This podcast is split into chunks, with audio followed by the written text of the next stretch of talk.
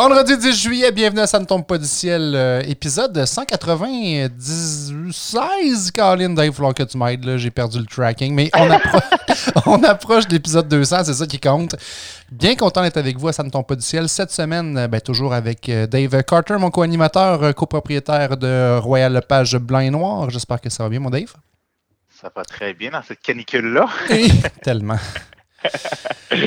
Cette semaine, on reçoit Sylvie Bougie, Dave. Sylvie qui est avocate, qui a parti son cabinet d'avocat, euh, qui est jeune, qui est dynamique, euh, qui, a déjà écrit deux livres à son actif, qui accompagne euh, vraiment les entrepreneurs en croissance, en démarrage. Fait Sylvie va pouvoir nous parler un petit peu des pièges qui guettent les différents gens en affaires, des meilleures pratiques, puis de ses conseils finalement. Fait je vous souhaite une belle émission à tous. On part ça quand? On part ça maintenant.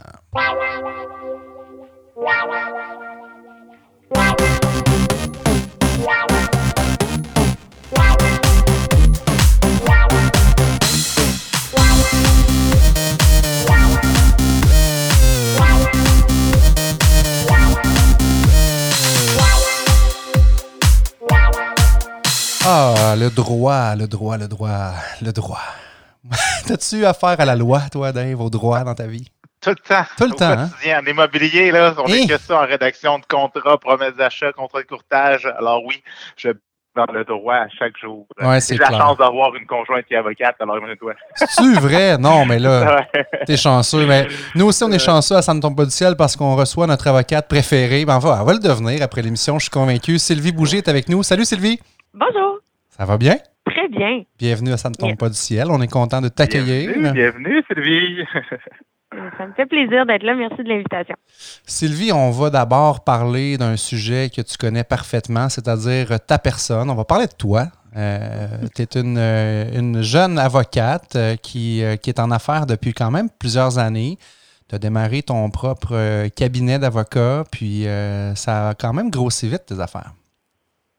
Euh, oui, quand même, effectivement. Je suis pas si jeune, merci, en fait, d'essayer de me flatter dans le sens. Ah, on est tous jeunes, là. tu sais. Je me considère encore comme jeune, by the way. Mais non, mais effectivement, on est jeune et le temps passe vite aussi, faut dire. Moi, ça fait 14 ans, dans le fond, que je suis avocate en droit des affaires et je suis à mon compte depuis 2009. Donc, euh, le temps file 11 ans à mon compte et euh, le nom de mon cabinet Vigie Service Juridique est arrivé en 2012 et là, j'ai une équipe.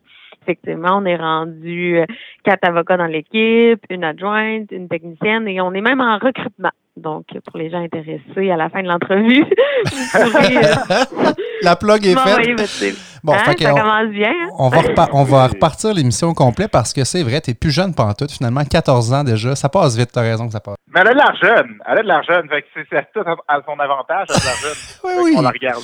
C'est vrai, Sylvie, on va se le dire, t'as un baby face là, quand même. là. Oui, c'est vrai, je sais, je me le fais souvent Ah, dire. Bon. Puis là, euh, t'accompagnes, je pense, puis corrige-moi si je me trompe, mais beaucoup les startups, les entreprises qui sont en croissance également. T'es vraiment au cœur du droit des affaires avec des entrepreneurs.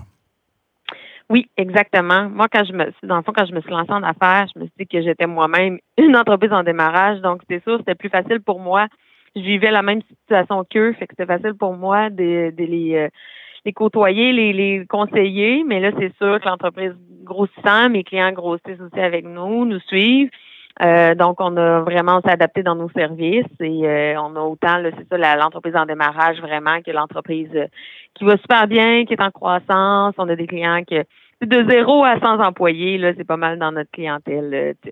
Donc, Super. euh, c'est assez large. Puis là, ben, tu es une fille euh, hyper occupée, hyper dynamique. Tu as déjà réussi euh, en 14 ans, en démarrant ton entreprise, à écrire deux livres sur le monde des affaires.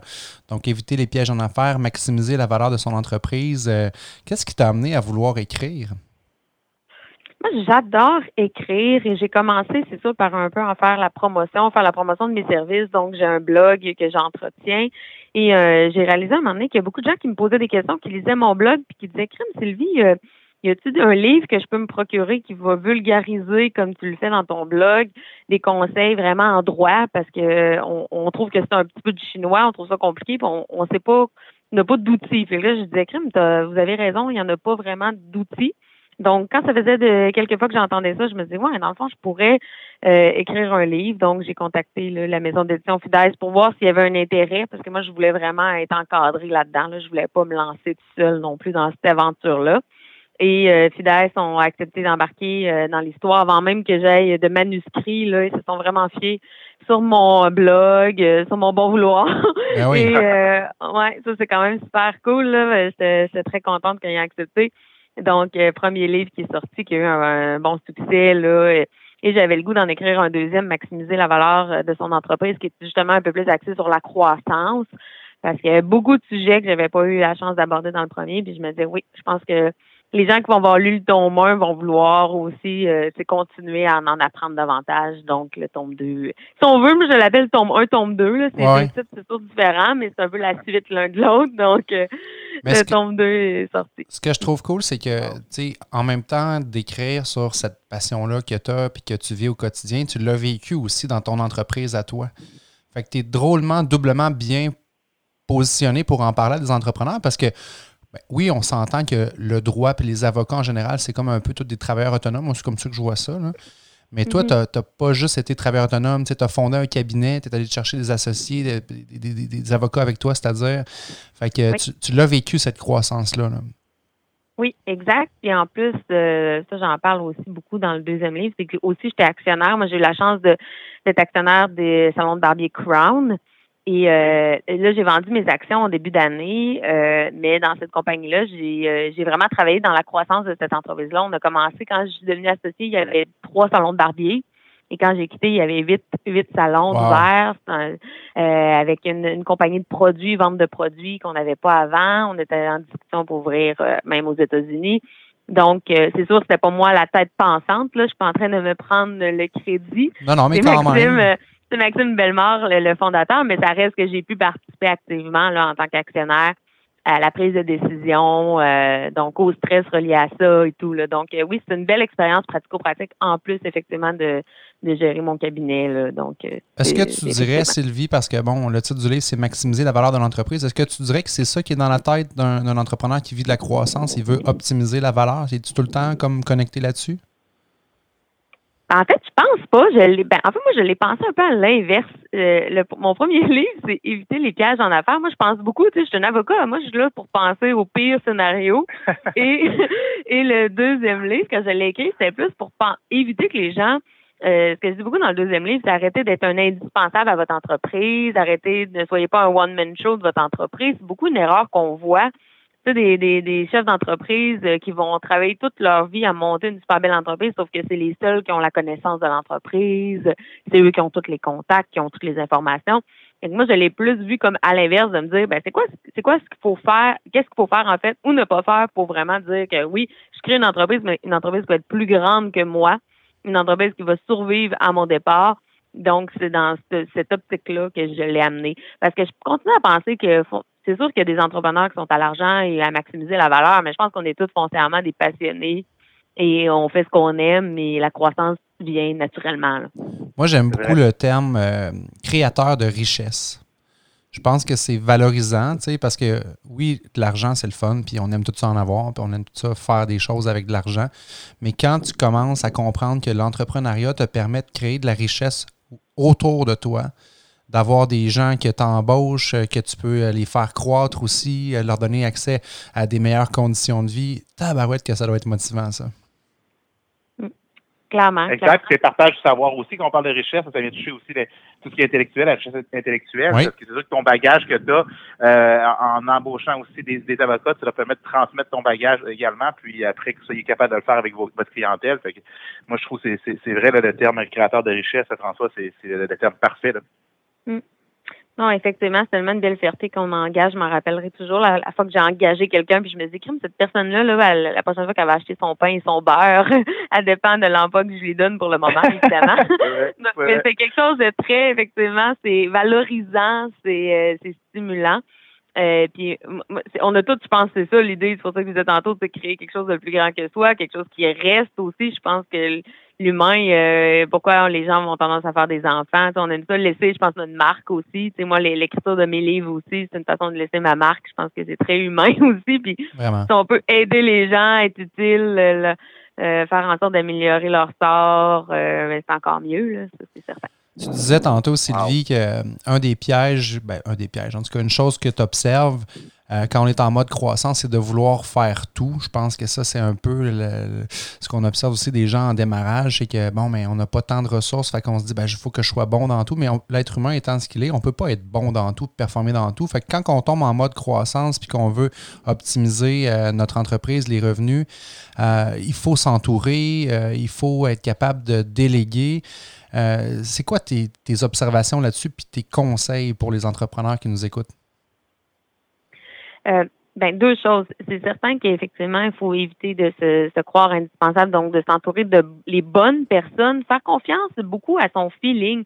Ce que je, je me rends compte beaucoup moi, avec mes clients, c'est que des fois, les gens vont s'associer ou vont procéder à des embauches euh, rapides, sans trop réfléchir, mais qu'il y a une petite voix à l'intérieur d'eux qui leur dit, il me semble qu'il y a quelque chose qui, qui ne qui marche pas, là, tu sais, la petite voix.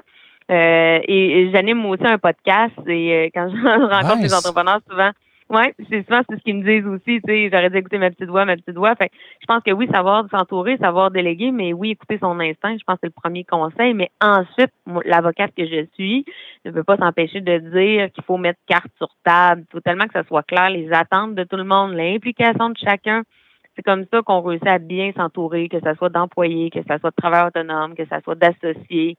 Euh, vraiment mettre casse sur table, ça c'est une erreur moi que je vois fréquemment. Les gens s'associent rapidement sans vraiment réfléchir. Euh, sans avoir vraiment discuté de toutes les questions. Des fois, il y a du monde qui sont gênés de poser des questions. Fait qu'on dirait qu'ils se disent Ah, je vais mettre ça sous le tapis, puis euh, si la situation se présente, on en reparlera un moment donné. Mais non, non, tu sais, exemple, je donne des exemples dans mon deuxième livre là-dessus. Il y a tout un chapitre sur les discussions à avoir avant de s'associer avec ben quelqu'un, puis entre puis entre autres, tu sais, euh, ça ressemble à quoi ta cote de crédit, euh, mon cher futur associé? Es-tu prêt à réinjecter de l'argent dans la compagnie si ça va mal? C'est quoi ta tolérance au risque? Type là, hey, on a-tu le, le, meilleur exemple avec la COVID actuellement? Tu sais, le, comment tu gères le stress? c'est des mm-hmm. questions euh, super primordiales à, à avoir, puis les gens souvent ils iront pas aussi loin, ils vont rester dans les, le positif, penser le futur, mais il faut aussi penser qu'est-ce qui se passe si ça va mal, on est en même longueur d'onde, finalement. C'est des conversations qui ben, ça prend du guts, ça, prend du courage pour les avoir parce qu'on s'entend que c'est quand même euh, au cœur de la vie des gens, mais en même temps, c'est tellement essentiel de le faire. Comme tu dis, c'est sûr que là, on s'entend qu'on vit pas mal le pire de ce qui peut arriver. Une crise comme ça quand tu es en affaires puis que ça fait pas, pas plusieurs années que tu connais ton associé. C'est drôle, écouté un reportage hier sur euh, les fondateurs de, je sais pas si vous connaissez ça, les, les Camp Wagon. C'était des espèces de, de, VR qu'il y avait dans les années 80 et 70. C'était vraiment là, ça tout ah brun. Mais les deux messieurs, ils doivent être rendus à 80 ans. Puis ils parlaient euh, au reportage, puis ils disaient comment ils avaient traversé diverses crises dans leur entreprise. Puis ce qui a toujours été le dominateur commun, c'est qu'ils se connaissaient très bien l'un l'autre, puis ils se faisaient confiance. Mais ça doit pas être évident de vivre une crise comme aujourd'hui quand ça fait 2-3 ans que tu es associé avec quelqu'un. Tu découvres vraiment tous les côtés de la personne. Mm-hmm. Mm. C'est clair. La communication, la base, quand même, hein, ça reste, euh, je le dis souvent aussi, tu sais, tes associés, euh, toutes les gens que tu côtoies, ça devient quasiment une relation de couple ou tout aussi fort qu'une relation de couple, ah, la communication est aussi importante. Fait que oui, on découvre des traits de personnalité, on s'ajuste. la communication, mais je pense qu'au-delà de ça, toi comme avocate, c'est vraiment ben, de s'assurer qu'on pense à tout, dans le fond, dans un contrat. Euh, je sais qu'il existe différentes clauses là, quand euh, la, marde pogne, si je peux euh, me permettre l'expression. Parle-nous-en un peu de ça, Sylvie, parce qu'il y a des gens qui nous mm. écoutent qui sont en train de réfléchir à ça, s'ils s'associent ou non, surtout quand mm. il faut se restabiliser au niveau financier. C'est quoi les pièges qui nous guettent là-dedans ou les meilleurs conseils que tu pourrais nous offrir? Oui, oui, oui.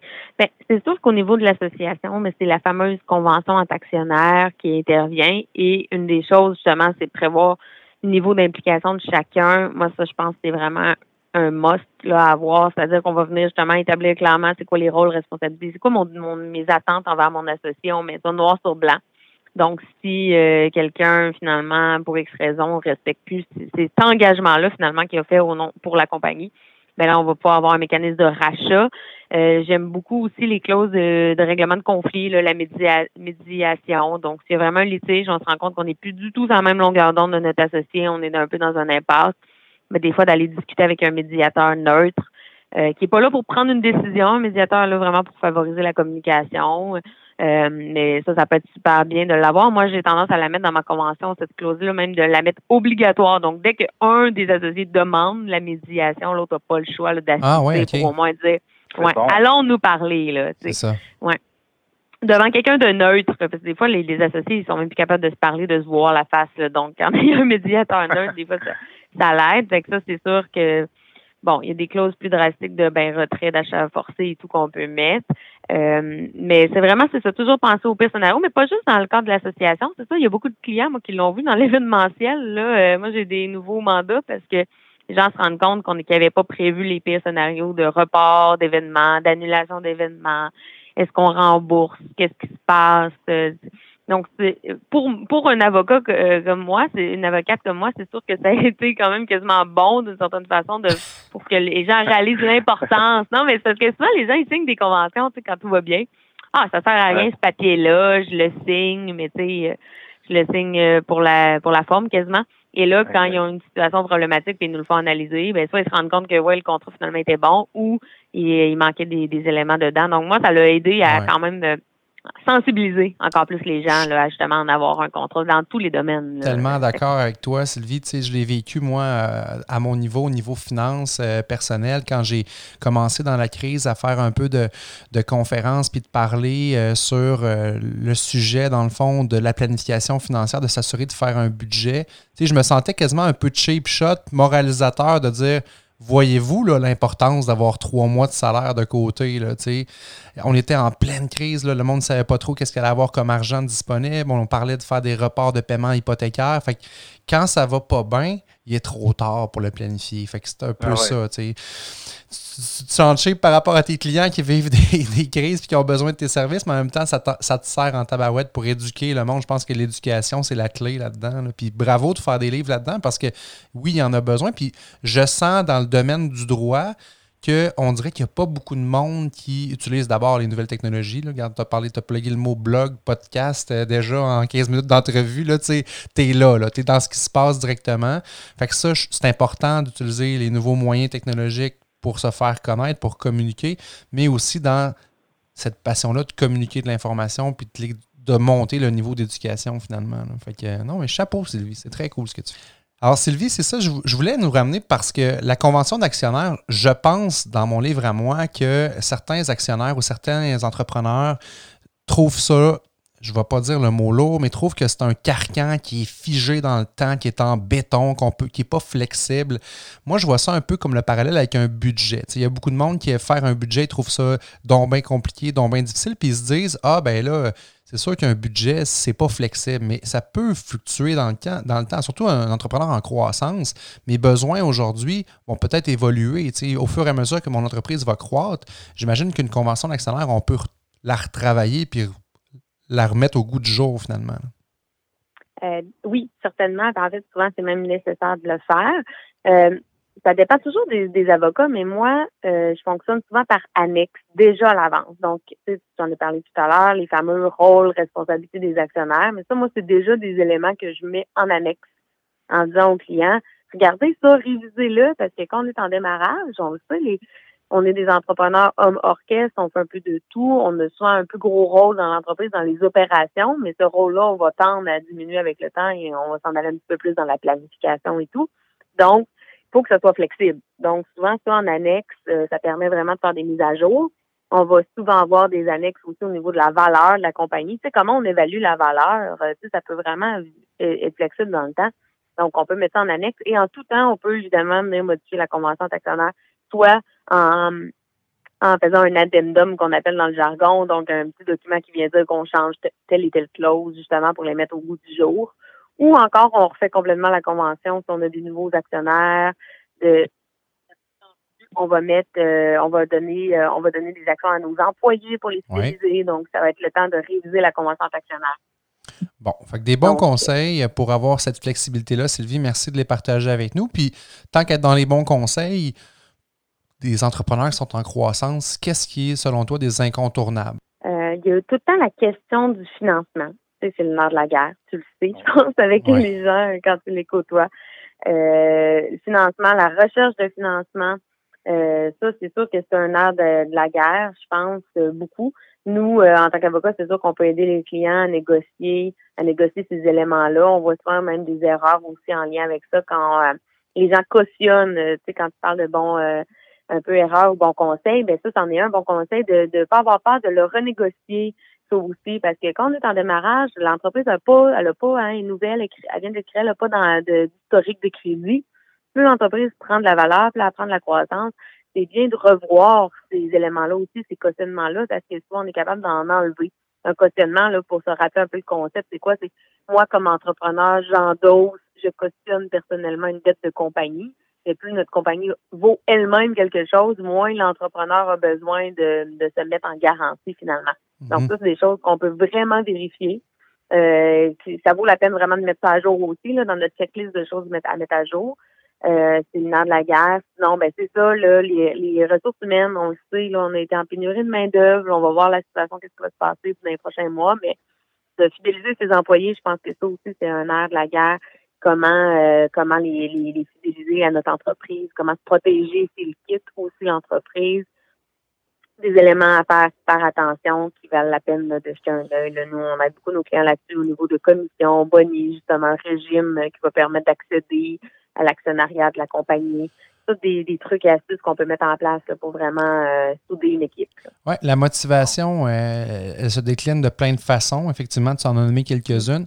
Puis je pense que c'est l'avantage de faire faire aussi avec une avocate ou un avocat qui, qui, qui, baigne dans ce genre euh, de service-là, conseil pour les entrepreneurs qui sont en croissance ou en démarrage, c'est que toi, des recettes gagnantes ou moins gagnantes, tu en as vu plein.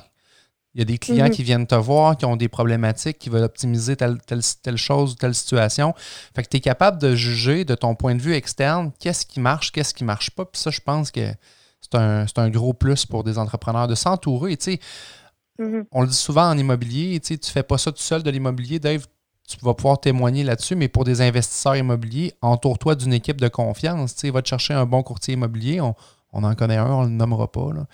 Mais entoure-toi parce que si tu fais ça tout seul, ben encore une fois, tu vas penser peut-être que tu es dans la bonne direction alors que finalement, euh, c'est pas ça pendant toutes les nouvelles tendances. Puis tu nous as parlé de fidélisation. Là, de on s'entend que c'est pas mal aussi le nerf de la guerre, puis c'est pas mal aussi d'actualité de garder son monde, d'aller à, chercher du monde intéressant pour, pour cette croissance-là, c'est important en effet. Euh, j'ai une question pour toi, euh, Sylvie, avec ce qu'on a connu, qui est une première, je dirais, pour euh, tout le monde, avec la COVID puis cette pandémie-là. Est-ce qu'il y a des pratiques que tu as dû mettre en place pour, ben, tu as dû, le faire, mais qu'est-ce qu'on pourrait dire à nos auditeurs par rapport aux pratiques qu'il faudrait comme prévoir dans le futur pour si jamais il y a d'autres bad luck qui arrivent comme ça aussi, qui sont imprévus et qu'on n'a jamais connus? Mm-hmm. Ben, il y a un élément, c'est tout qui est la question de le volet télétravail. Il y a des entreprises pour qui ça a super bien été, il y a des entreprises pour qui ça a moins bien été.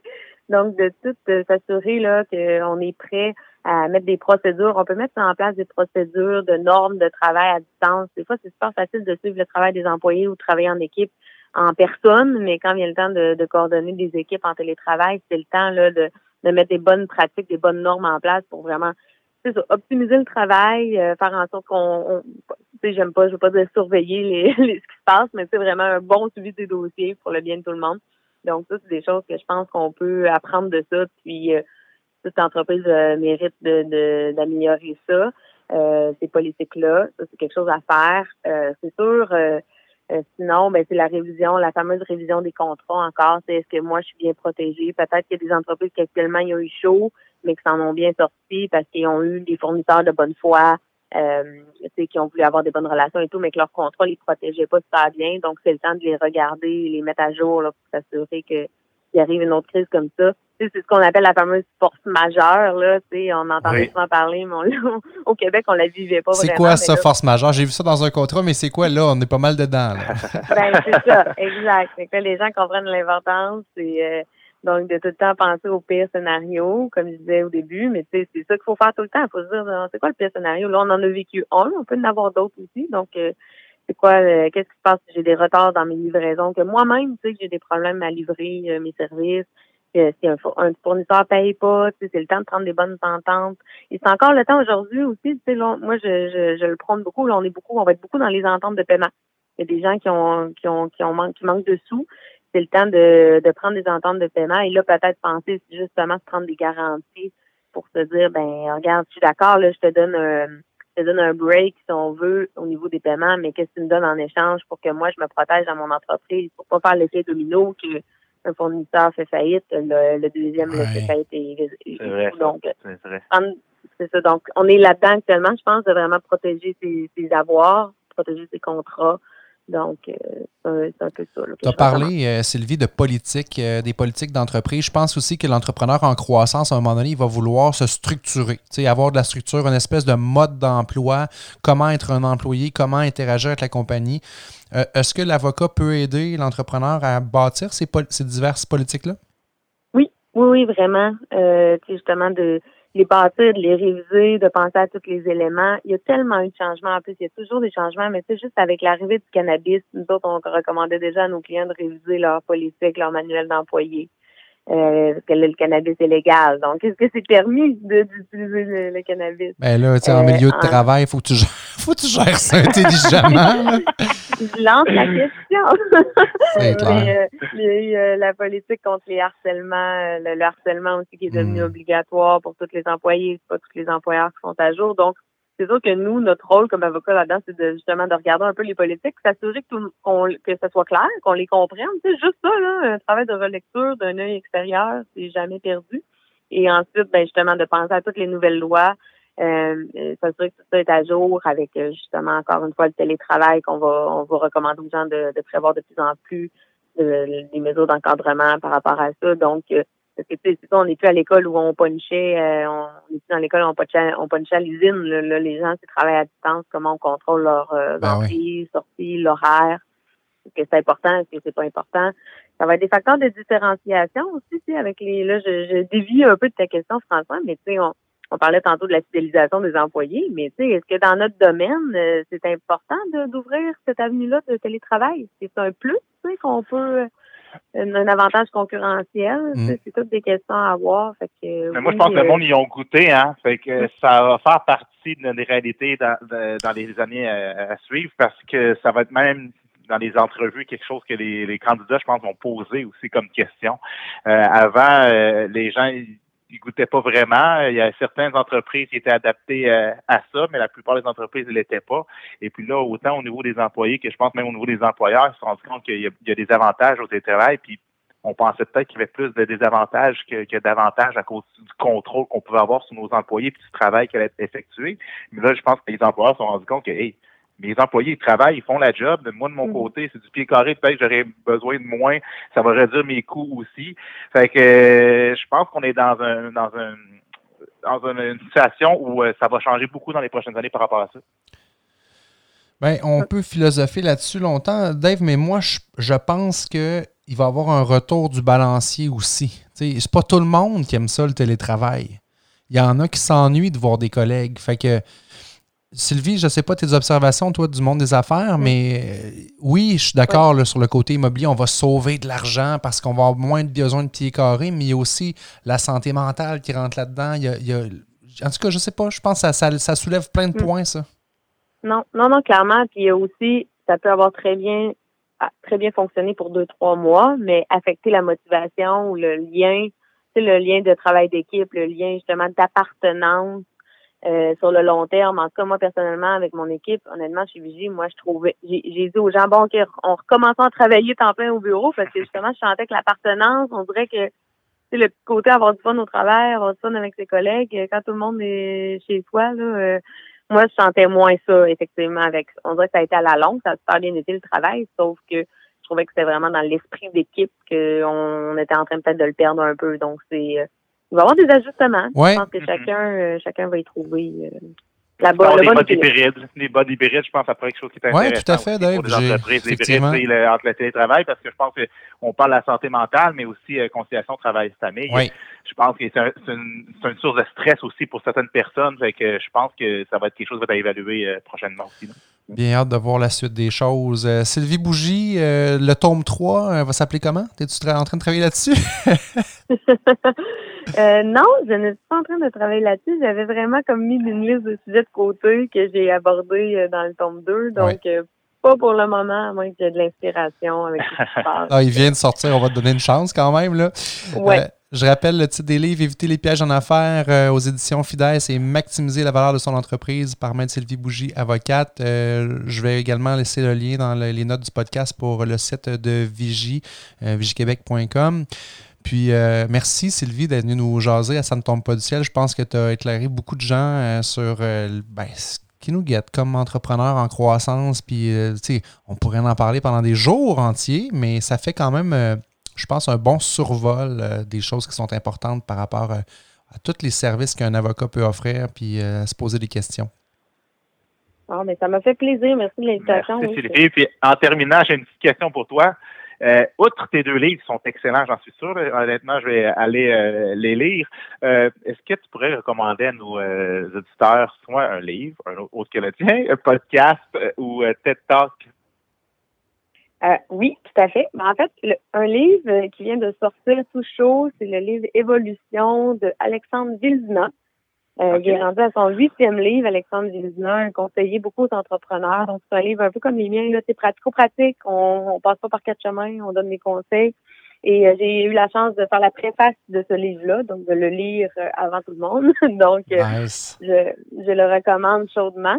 Et en plus, l'évolution, honnêtement, c'est en plein dans le sujet qu'on vient de parler. Là. Donc, les auditeurs, si vous avez aimé parler de les changements qui interviennent avec la crise, le livre est, exactement axé là-dessus.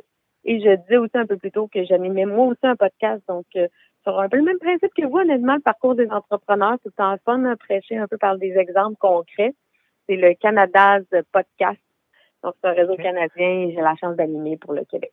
Ah, génial, Sylvie. On va mettre les liens de tout ça dans les notes de l'émission. Bravo. Bravo, bonne continuité à toi et à Vigie. Puis, euh, on se reparle euh, prochainement. Merci, Sylvie. Oui. Merci à vous. Au revoir. Bye bye. Au revoir. Hey, Dave, on a une belle rencontre. Hein? C'est le fun, hein?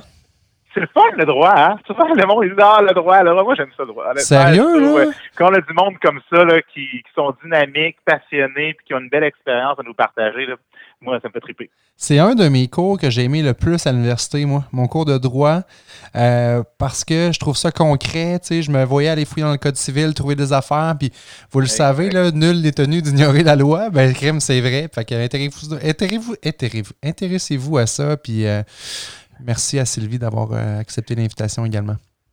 Exact, exact. Ok, Dave, on se dit à la prochaine. Euh, notre épisode 197 euh, tire à sa fin. J'ai retrouvé le chiffre finalement. On était rendu à 197. le 200 qui arrive bientôt. Alors, euh, j'espère qu'on aura l'occasion de faire ça en face à face. ouais, ça serait vraiment cool. au pire, on se met un masque avec un micro, c'est pas génial, mais on gardera notre 2 mètres de distance. Exactement. Puis euh, dévoilement aussi, euh, épisode 200 de notre euh, nouvelle image. on a travaillé là-dessus, Dave et moi, avec l'agence M. c'est vraiment trippant ce qu'on a vu, Dave, à date. Là. Je suis vraiment motivé. Là. On adore les concepts. J'espère que tout le monde va apprécier parce qu'on a travaillé fort, peut aussi. C'est clair. Fait que Dave, bonne semaine, puis on se reparle très prochainement. Salut tout le monde. Pareillement, bonne semaine. Bye bye.